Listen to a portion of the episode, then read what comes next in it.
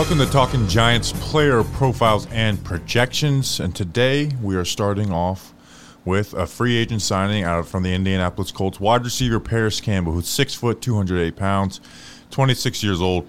Signed a one-year deal up to $6.7 million with $3 million guaranteed, and it truly is. I mean, it's filled with incentives. And last year was his only year playing a full season, and he produced pretty well. You know, wasn't producing top of the league, but produced pretty well. If he were to produce the same stats as last year, it would be a one-year $5 million deal. So I would take that it's going to be on the under on that with the way that this wide receiver room is going to go. Maybe some will hit, but I think less total because he was kind of, he was featured a lot in that quick game Colts bad offense, but I think there's going to be a lot more mouths to feed in this Giants offense. But this was one that excited me because I remember in the 2019 draft, and especially like going through Haskins tape, and I fell in love with Parris Campbell. And just as a fan of football through his first three seasons, it was very frustrating to watch him miss game after game after game. He missed 34 of 49 games his first three seasons after being a second-round pick before playing 17 last year. 53% of the games that he's played in his career came from 2022. Yeah. More than half of his games played were from last season, in which he had 63 catches, 623 yards, 3 touchdowns on a 69% catch rate, all with the worst quarterback situation in the NFL last year. So I'm excited for him. We're watching him in training camp. The start, he's being featured a good amount, probably the most targeted wide receiver. I think this guy may not have the same speed that he did coming out of college because of the injuries, but someone who should be a really exciting fit with Brian Daboll and Mike Kafka. And still a major upgrade speed-wise to the Giants roster compared to these last few years anyway, even if he doesn't have the same speed as the Ohio State days. A lot of people have been getting excited about, this is a guy with explosive play potential, and I agree. I think you'll see him targeted down the field a little bit, but if Parris Campbell is going to be an explosive play guy for the Giants, it's going to be because he's catching the ball underneath and then he's getting yards after the catch, which I do think... Which is what he did at Ohio State. Right. And I do think even some of the games that I've watched with the Colts, he seems to have a great feel for when to turn up the field, when he's near the sideline, instead of just going out of bounds, kind of turning it upfield, going towards midfield. So many guys, how many times do you see guys just sprint to the sideline? They maybe leave yards after the catch onto the field. Excited to see what Campbell can do with the ball in his hands. And he does get good separation, even last year, with that kind of suspect offense. I have the numbers of separation right here. I think 11th in NFL. Yeah, 11th in NFL Next Gen. I do think he's going to be used a lot in the yak game. And I want to compare him to Darius Slayton because Parris Campbell, I think, is the best yak player on this team, not named Wan'Dale Robinson. Right. But last year he was 40th in yak per reception. Now I guess the more targets you get, the more targets you have, the more you are. But Darius Slayton, who never was one of the worst in yak per reception, he was one of the worst in the NFL at yak, and last year he was ninth in the NFL last year. So I think getting out of that Colts offense is really going to help him. And we've just they've used him in some gadget plays, speed sweeps, and we've seen him do that. And even at camp so far with him, we've seen him lining up in the backfield. They're really going to line him up in the backfield and not motioning in and, he's running across the formation. No, they'll literally just line him up next to the quarterback, no motion, sits there, and then he'll run a route going from there. Yeah, I don't think Parris Campbell's season, it's going to be fun to see him in those roles, but maybe you'll see that 1 to 2 times a game. But where I think you're going to have Parris Campbell that will be the main decider of him having a good year with the Giants or a bad year or kind of an indifferent year is what he does when he's targeted between that 0 to 9 yard range. So I took a look at Parris Campbell yards per route run ranking within 0 to 9 yards, minimum of 45 targets. Richie James was 9th. Hey, we recognized last year that it was Daniel Jones that was really accurate with the ball, really taking advantage of the Brian Daboll, Mike Kafka offense, and even Parris Campbell in an offense that wasn't that great last year with bad quarterback play. He was 14th. He wasn't far behind Richie James in the yards per route run category, but within 0 to 9 yards. I think the quick timing routes will help on early downs, especially with the mentality that the Giants had towards the last quarter of the season, and that even on third downs, that's early downs. Third downs, I think the curls and selling routes vertically, but then even coming back and kind of turning around. I think Parris Campbell did that very well, kind of selling routes vertically. And if the Giants are running those deep curls, I think Parris Campbell can really fit there on third down. And it's a weird fit for Parris Campbell because Parris Campbell is going to be used most primarily in the slot. Now, I think there is outside value to him. I actually think his route running shows off more on the outside when he's able to use that speed and sell vertical and work leverage more. Mm-hmm. Where I think in the versus man coverage in the slot, I think that's where he struggles because there is some rawness to his route running through all these years. But in the slot, like versus zone, I mean, what did he have? He had the he was the sixth highest catch rate versus zone last year, 40th versus man. So you see the difference there. Why is that, though? I think it's because he needs work tempoing his releases and using cell to separate versus man in the quick game. And then versus zone, he's just so quick. And Indy, you know, they got the ball out quick because they had Matt Ryan as their quarterback, that they would get the ball to him quick, and that's why he's had success there. I think he's going to play more in the slot, but you also are going to – I see some big plays. Like Richie James was the slot receiver last year. And even Wan'Dale, you can't put him out on the outside and run him on a post. Right. You can't put him on an outside and put him on an 18-yard comeback. Parris Campbell, you can. There He's is that flexibility right? there, and he can create. Yeah, it's not even just the size; it's just he's got that speed with a little bit of size. To where I think he's a smart guy, and they are truly going to work to use him a ton. Like I'm excited to see Parris Campbell. You know, like. If he is the leader in receptions and yards, I don't think, at least for the wide receivers, right? I don't think anyone is shocked. Right. One more stat I want to bring up, and then we'll get to a little bit of a projection question. 40% of his targets last year came from the short center and intermediate center part of the field. And something that was missing from the Giants offense last year was utilizing the middle of the field, basically almost at all levels. Everything was so much centered towards the sideline. You know, hey, Daniel Jones rolling out, you know, the play action rollouts in those boots. You're not typically throwing the ball back towards the middle of the field and those towards the middle of the field. You're throwing towards the sideline, and the Giants really didn't utilize the middle part of the field. So I think Parris Campbell will hopefully be part of that answer that we can get more versatile in terms of Daniel Jones' spray chart and where we're targeting across the field. So here's my question to you. As we heard, the beat has hyped up Parris Campbell in the spring, and then I think that's followed with, you know, fans see the highlights of Parris Campbell from the Colts and even hearing the reports from the spring. There are a lot of people very excited about Parris Campbell, and I've gotten more excited as other people have gotten excited. Do we think that fans and maybe us, we are overhyping Parris Campbell a little bit? Yes, a little bit. And also, because he played 17 games last year, I'm still worried about injuries with him. I mean, in 2021, he had a foot sprain and an ab sprain. In 2020, he had a PCL and MCL sprain. In 2019, his rookie year, he broke his foot. I'm not really worried about him breaking his foot again. But, like, he's missed, you know, besides last year, he missed 34 of 49 games. Yeah. And Dalton Feely, our guy, or our Colts guy at the office, he's a Colts fan, he's a big football fan.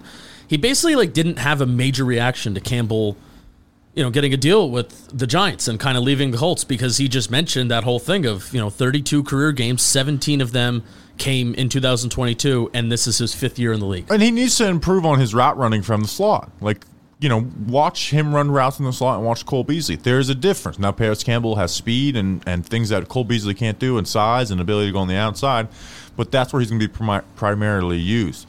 And but you go and, like, go watch him with some Carson Wentz with the Colts, where they played him on the outside. Because you look at his per year. Last year he played 77% in the slot. In 2021 he only played 9% in the slot. The year before 95%, and then his rookie year 48%. So he's alternated every year from slot and outside being his primarily. I think this year it'd probably be, you know, 68%. You know, slot, 32% outside, or however you want to line it up. Mm-hmm. But you go watch him, like, some stuff with Wentz. He really uses vertical cell to, like, influence and get open. Yep. Like, there's some really good route running out there, which is, like, you know, that's something that speed allows you to do. Where it's like if he was slower with the same ability, he's not getting open on those. But because he's able to use that vertical cell and there is a threat, you can get there. And then you remember the game versus the Giants. The only play the Colts really made was a deep post contested where Parris Campbell went up and got it, you know, in the early, when Nick Foles just threw it up to him. So there is some more ability out there.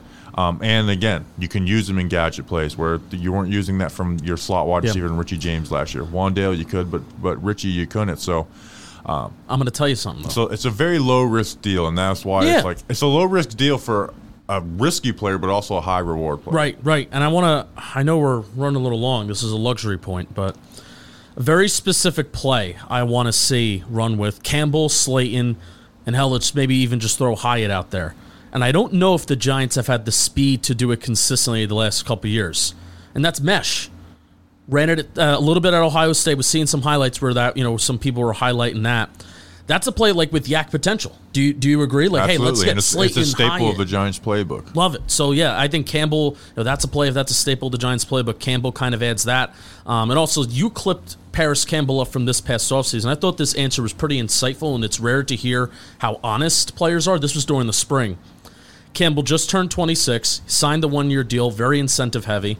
He talked about this spring how he thought that his free agent market would be more than what it was, but then said, yeah, you know, I kind of get it because I'm an injury-prone player. So another player on a one-year deal for the Giants who is hopefully going to be hungry this year to get more money after this year. Yeah, and I can see him having a good season and then going and getting a bigger deal than the Giants were on the offer. Because that's a win for the Giants. We like you, but we want to go out and, we want to develop Wan'Dale and stuff. So it's really a nice deal to have for him.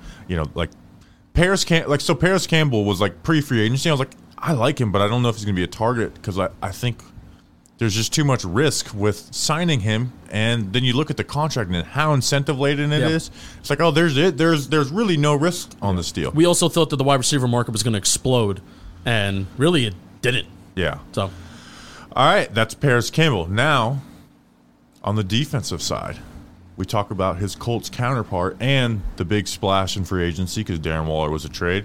Bobby Okereke, inside linebacker, 6'1", 240 pounds, 27 years old. The Giants, the biggest free agent signing that Joe Shane has made in his 2 years as the Giants GM, signed him to a 4-year, $40 million contract with $22 million guaranteed. So essentially 2 years guaranteed.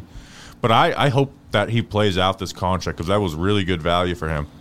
Last year had 151 tackles, 6 tackles for a loss. The year before, 132 tackles. 3 tackles for loss and 2 interceptions. A very fast and athletic, good, not great linebacker, right? And he was paid that way. Bobby Okereke is immediately a huge upgrade to the Giants. But I think there's really room for growth for him to grow as a processor with that athleticism.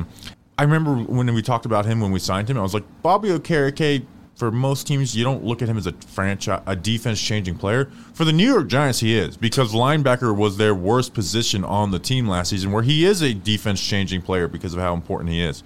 And obviously got paid as a good, not great linebacker.